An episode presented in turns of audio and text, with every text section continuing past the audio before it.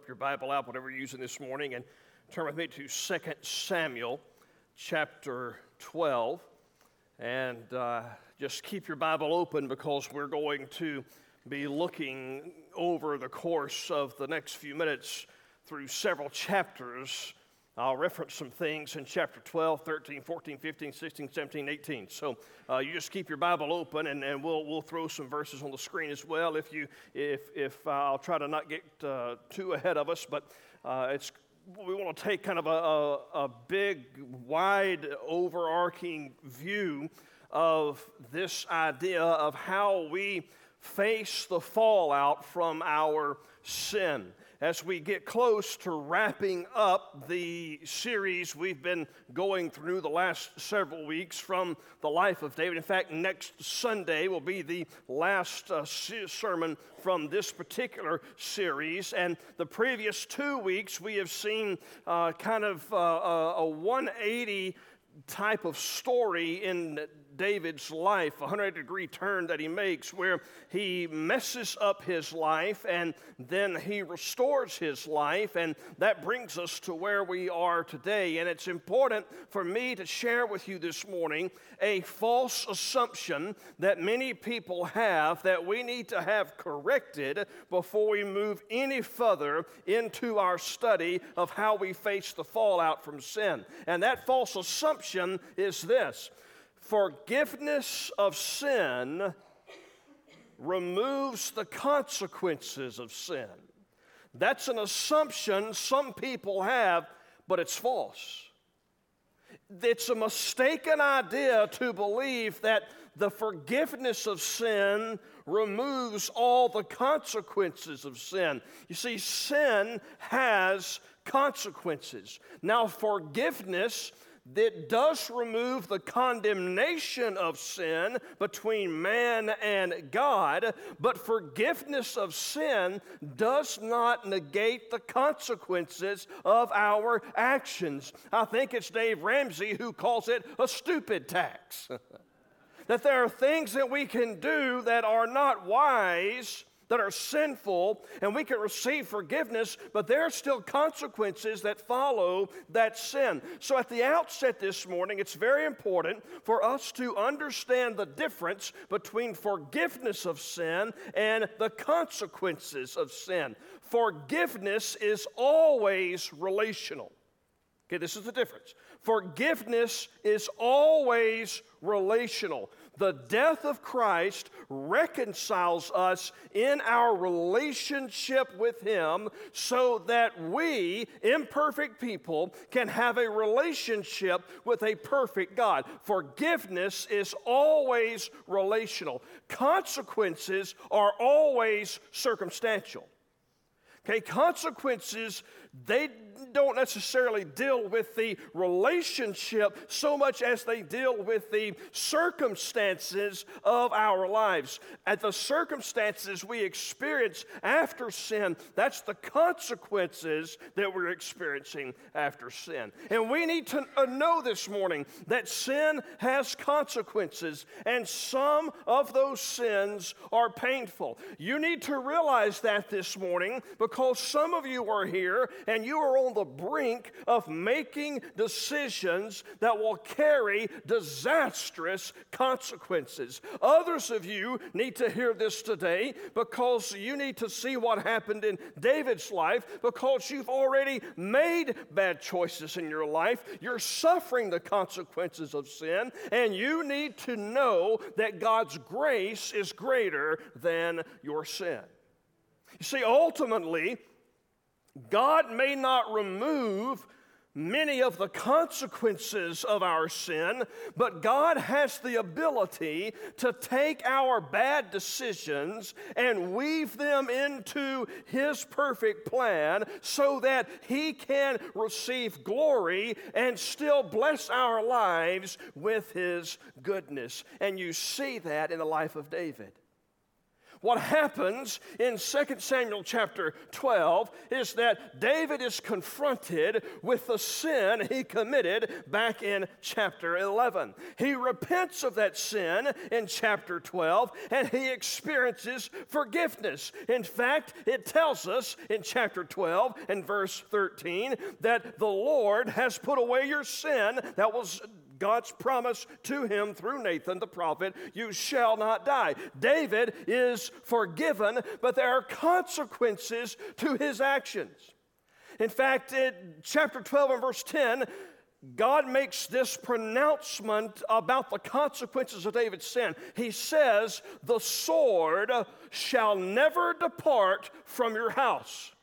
He's saying, David, you are forgiven, but you understand there are consequences with which you must deal. And before chapter 12 is over, David's newborn son has died, and David experiences pain as never before. And the chapters that follow reveal the depth of the consequences of David's sin. Let's get an overview. And the reason I want to give you this overview of the consequences consequences of, the, of his sin is I want you to understand that sin is nothing that we need to play with this morning, that it has consequences that are far reaching in our lives. So buckle up and let's just kind of run through some of the text and look at the highlights of the consequences of his sin. You ready? I don't know why I asked about if you're ready or not. We're going to do it anyway, okay?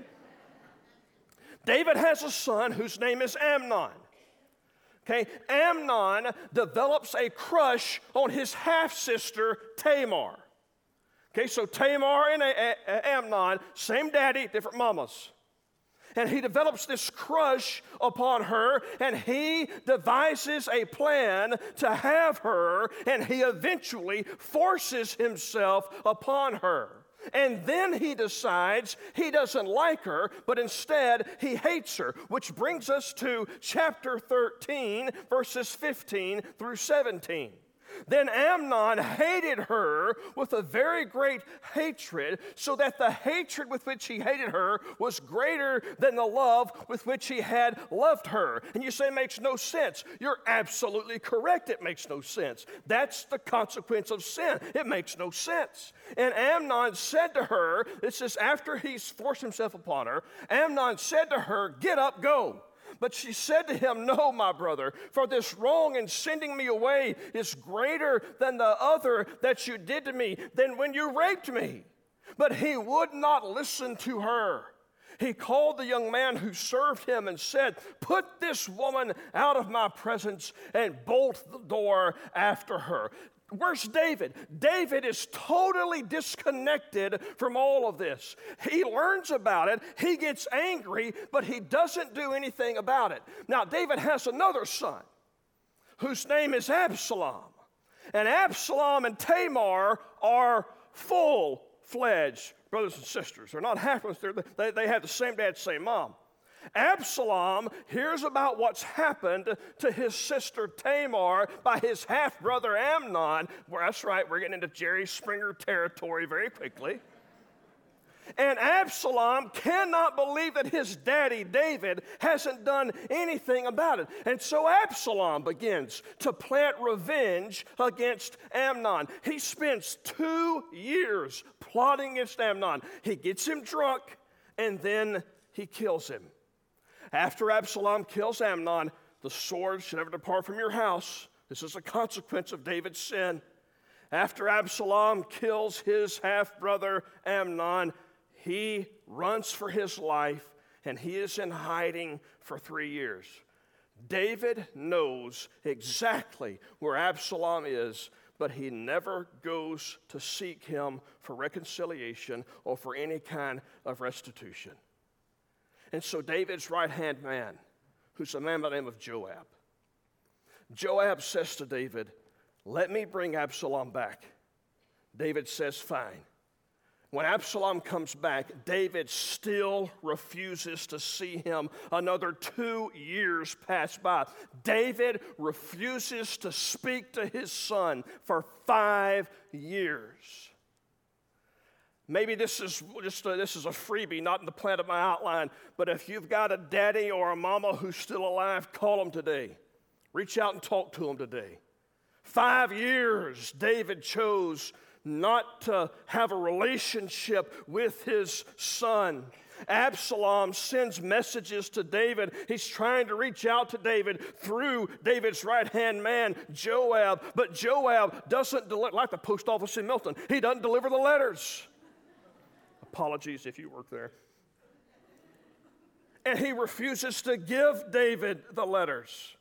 And Absalom gets mad. So you look over in, in chapter 14.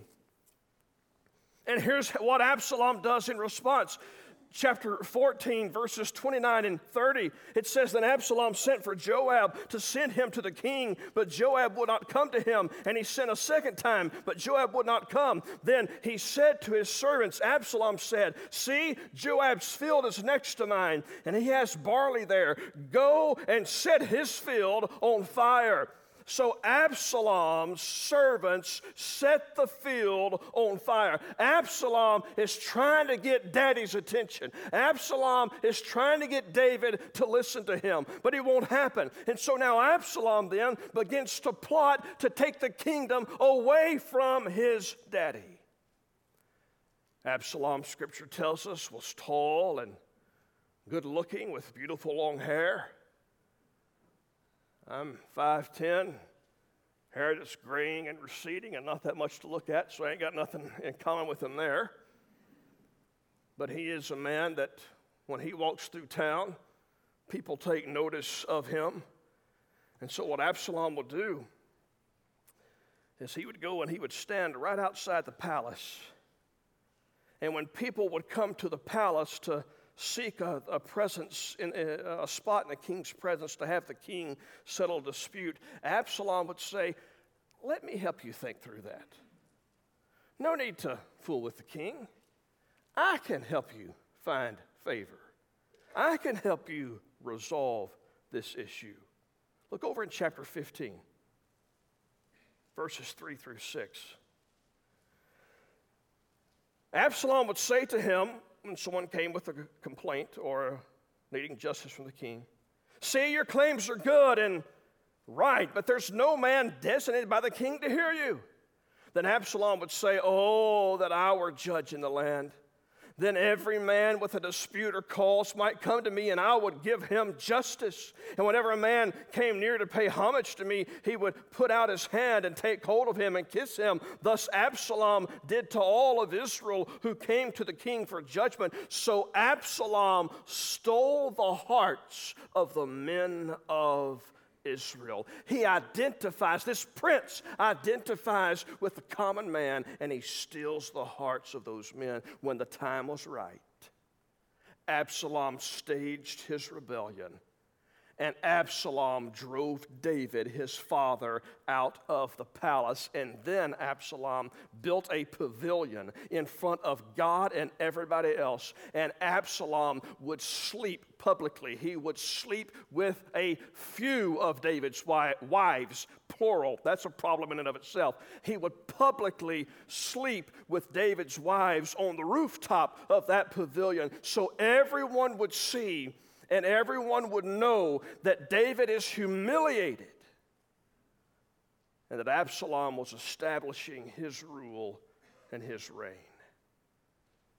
David then becomes fearful. First, it was Absalom who fled, and now David gets scared, and David flees for his life. Chapter 15 and verse 30 tells us this is important to notice the geography of this in just a second chapter 15, verse 30. So David went up. He didn't go down. He went up the ascent of the Mount of Olives. David goes up the Mount of Olives, away from Jerusalem, away from danger, weeping as he went, barefoot and with his head covered, and all the people who were with him covered their heads, and they went up weeping as they went. As David is fleeing, he meets a grandson of Saul. Saul was the king before David. Saul didn't like David. Saul became really mad in the head, and, and he meets as he's fleeing he meets a grandson of Saul by the name of Shimei in chapter 16. Look at what happens in chapter 16, verses 5 through 8. When King David came to Bahurim, there came out a man of the family of the house of Saul, whose name was Shimei, the son of Gera, and as he came, he cursed continually. And he threw stones at David and at all the servants of King David, and all the people and all the mighty men were on his right hand and were on his left. And Shimei said, as he cursed, Get out, get out, you man of blood, you worthless man. The Lord has avenged on you all the blood of the house of Saul, in whose place you have reigned, and the Lord has given the kingdom into the hand of your son son Absalom. See, David, your evil is on you, for you are a man of blood. Then Abishai, verse 9, Abishai, the son of Zeruiah, said to the king, Why should this dead dog curse my lord and king? Let me go over and take off his head. But the king, David, in verse 10, the king said, What have I to do with you, you sons of Zeruiah? If he is cursing because the Lord has said to him, Curse David, who then shall say, what ha- Why have you done so? Don't miss that. David, when, he, when, when David says, but if he's cursing because the Lord's told him to curse David, David's faith is wavering. His words right here contradict his words we looked at last week in Psalm 51, where he rested in God's steadfast love and forgiveness. David is now beginning to, to not see the difference between forgiveness of sin and the consequences of sin. David is living with a guilt complex complex. He's feeling condemned. He's now out of touch with the gospel. Long story short, ter, I won't say it's going to be short, a shorter than it could be. Finally, things begin to turn around just a little bit for David. David gathers up enough military to take back his kingdom. And then it's Absalom who once again flees. And when he flees, David gives very clear instructions to the soldiers as they pursue Absalom. Those instructions are over in chapter 18 and verse 5. These are the instructions of David to his soldiers as they pursue Absalom, his son. And the king ordered Joab and Abishai and Ittai Deal gently for my sake with the young man Absalom. And all the people heard when the king gave orders to the commanders about Absalom. David says, You find him, but deal gently with him. The, the chase begins. They go to find Absalom. Absalom is riding his horse. Absalom goes under a low branch, and that long hair got tangled. Yes, before Disney. This is the original Tangled movie, okay? The long hair of Absalom gets tangled up in that branch, and he is literally stuck there, hanging there. And along come the soldiers. And his death then follows. Chapter 8 and verse 14. Joab said, I will not waste time like this with you. And he took three javelins in his hand and thrust them into the heart of Absalom while he was still alive in the oak. And ten young men, Joab's armor bearers, surrounded Absalom and struck him and killed him. Word gets back to David that his boy, his son, has been killed he says, How are things going? In chapter 18 and verse 31, 32, 33, I think are some of the most deep, emotional verses that you find in Scripture. And behold, the Cushite came, and the Cushite said, Good news for my lord the king. For the Lord has delivered you this day from the hand of all who rose up against you.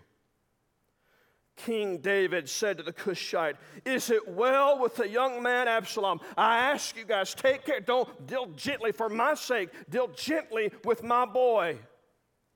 And the Cushite answered, May the enemies of my Lord the king and all who rise up against you for evil be like that young man. Translation, he is dead, dead, dead. We have slaughtered him. There is no way he's coming back. King David, we have killed Absalom. And the king was deeply moved and went up to the chamber over the gate and wept. And as he went, he said, Oh, my son Absalom, my son, my son Absalom, would I had died instead of you. Oh, Absalom, my son, my son. How deep how destructive are the consequences of sin. Everything we just read, and we left out a bunch of it, everything that we just read is a fulfillment of the promise of God to David that because of his sin, the sword would never depart from his house. Yes, he received forgiveness, but my goodness gracious, how deep and how destructive those consequences of sin are. And I need you to understand this morning that our sin impacts our physical lives.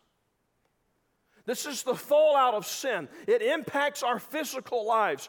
David's physical life would end because of sin, and ours will as well. This consequence, that the fact that we die because of sin, this is the fallout from sin. And this fallout did not begin with David, but it began with Adam and Eve. A universal consequence of sin is death.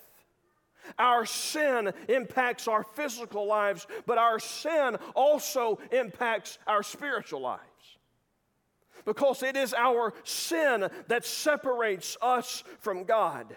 It is our sin that keeps us from having the right relationship with God.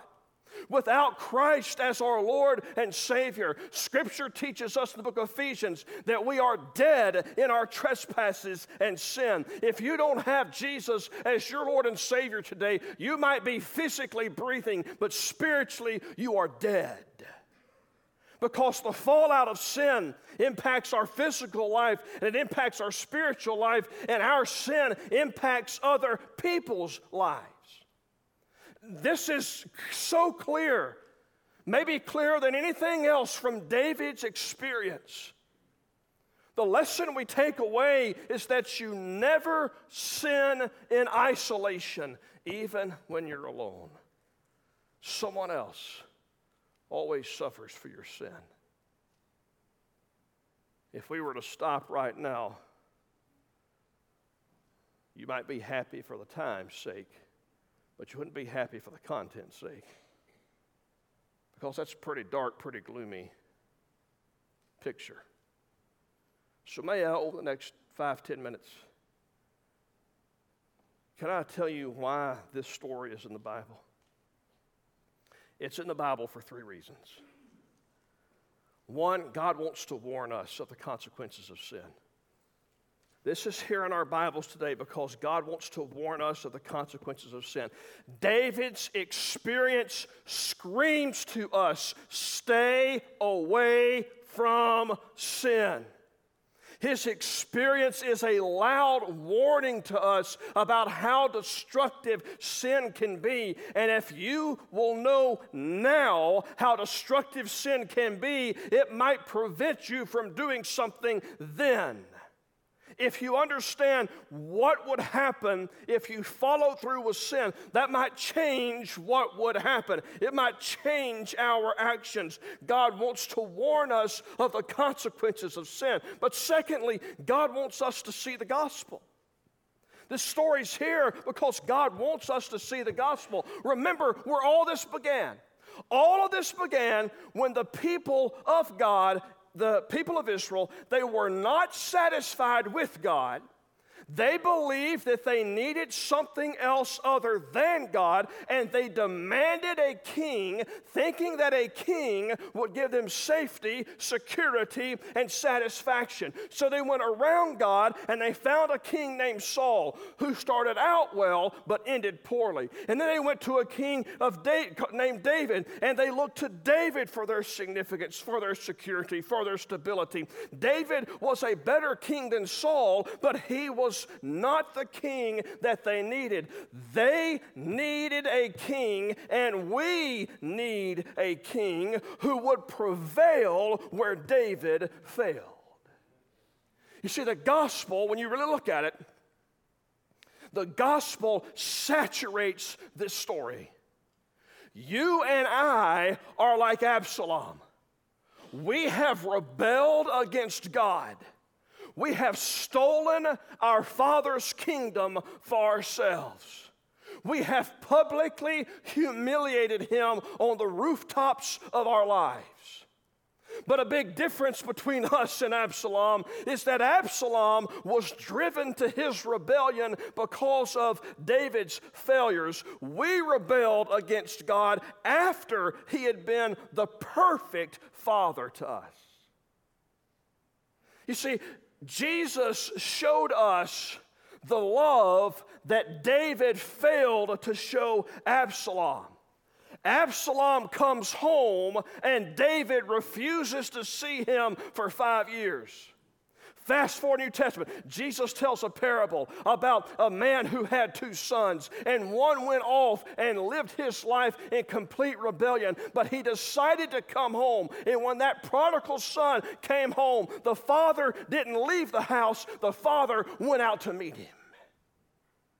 See, David refused to see Absalom for five years, but Jesus, through that uh, parable, through the narrative, he tells us the prodigal son, he lets us know that God our Father longs for us to return home.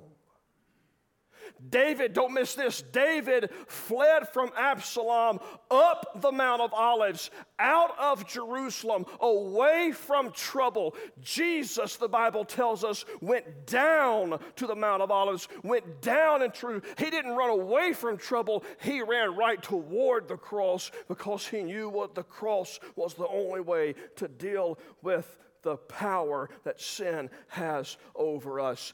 David could not, David did not save Absalom's life. Would I had died instead of you, he cried out. Jesus did what was required to save our lives when he hung on the cross and he cried out, Father, forgive them, for they don't know what they do.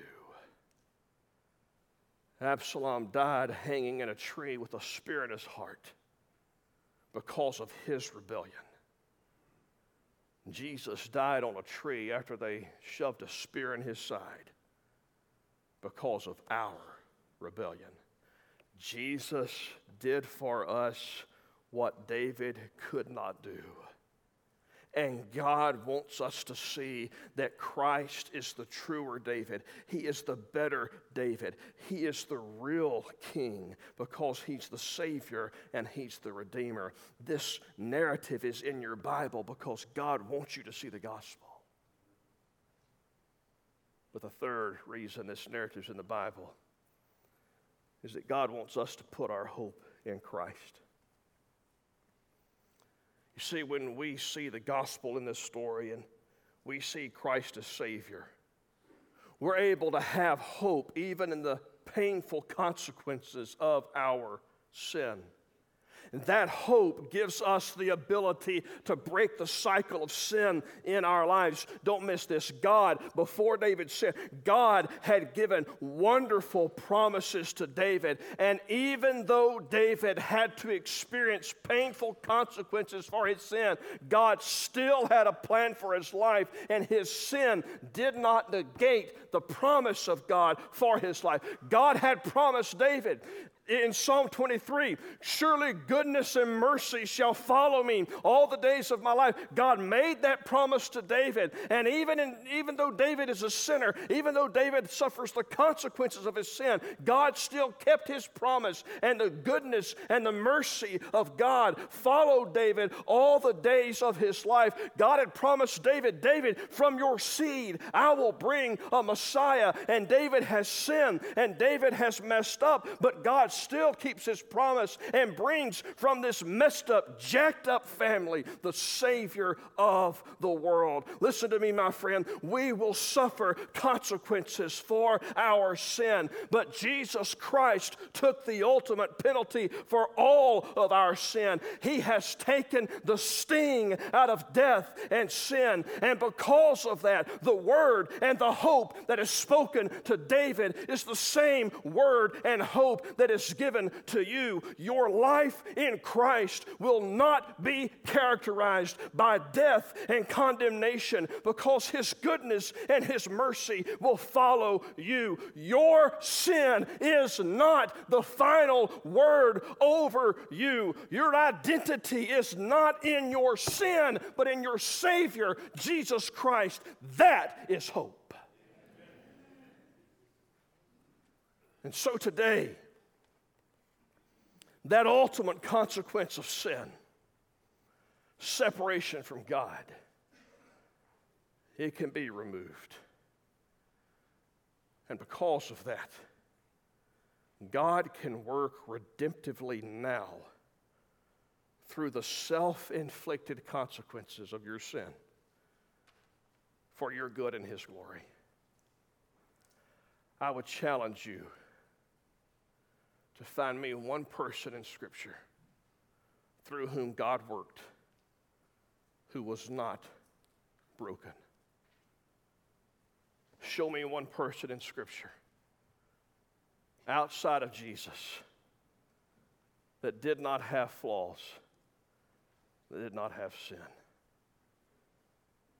The previous two weeks, I've made this statement, and I'll make it today. Everyone sins. It's what you do after you sin. That's the difference between life and death. As we prepare to have this time of commitment, in just a second, I'm going to pray.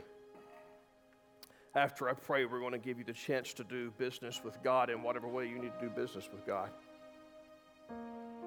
Maybe you're here today and you're on the brink of sin. You're on the brink of, and you know you're there, of crossing that line and doing something that's going to bring destruction into your life. Would you learn from David's example today? And instead of focusing on the sin in front of you, focusing instead on the Savior within you. As the book of Hebrews tell us, tells us to, to fix our eyes on Jesus. Would you make that commitment to fix your eyes upon Him? Maybe you're here today and you've already made the mistakes and you're already suffering the consequences, and you think that that sin is what defines you if you have a relationship with Jesus today, sin does not define you, He does. His grace is greater than that sin. Jesus is simply a cry away, a prayer away.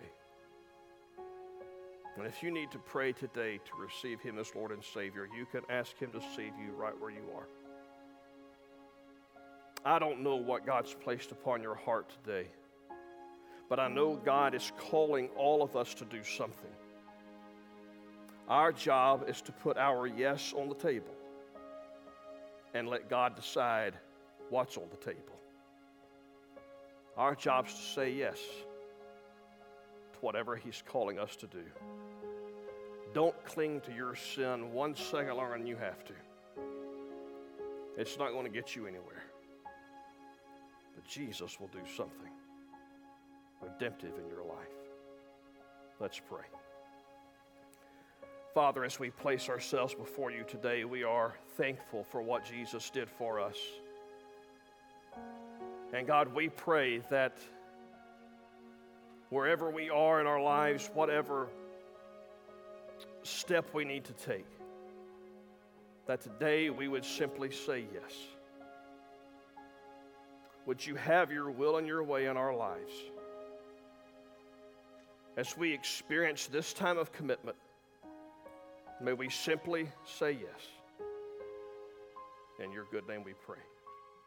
Amen. Let's stand.